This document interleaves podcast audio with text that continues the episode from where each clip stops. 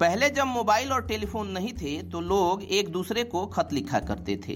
खत के साथ परेशानी ये थी कि इन्हें एक जगह से दूसरी जगह पहुँचने में ज़्यादा टाइम लगता था।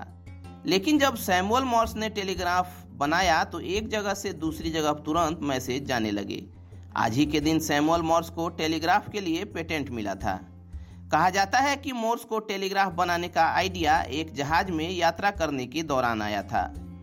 साल 1832 में मोर्स यूरोप से अपनी पढ़ाई पूरी कर जहाज़ से अमेरिका लौट रहे थे।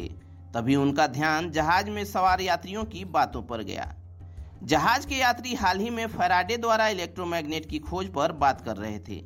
जब मोर्स ने इलेक्ट्रोमैग्नेट के बारे में पढ़ा तो उन्होंने सोचा कि इसका इस्तेमाल एक जगह से दूसरी जगह मैसेज भेजने में भी किया जा सकता है।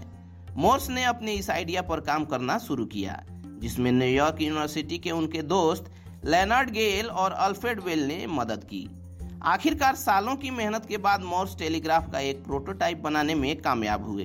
उन्होंने अंग्रेज़ी के हर अक्षर के लिए छोटी बड़ी लाइन और डॉट्स का कॉम्बिनेशन बनाया, जिसे मोर्स कोड नाम दिया गया। मैसेज भेजने के लिए हर अक्षर के लिए अलग अलग खांचे बनाए गए। एक एक अक्षर को जमा कर शब्द बनाया जाता और इसी तरह पूरा मैसेज लिखा जाता था। इन खांचों के ऊपर से एक इलेक्ट्रिक पट्टी को गुजारा जाता था, जो खांचों के आकार के हिसाब से इलेक्ट्रिक सर्किट को बंद चालू कर देती थी। जब सर्किट चालू होता तो रिसीवर एंड पर लाइन और डॉट बनने लगते। इसी तरह एक एक अक्षर लाइन और डॉट्स के ज़रिए एक जगह से दूसरी जगह भेजा जाता।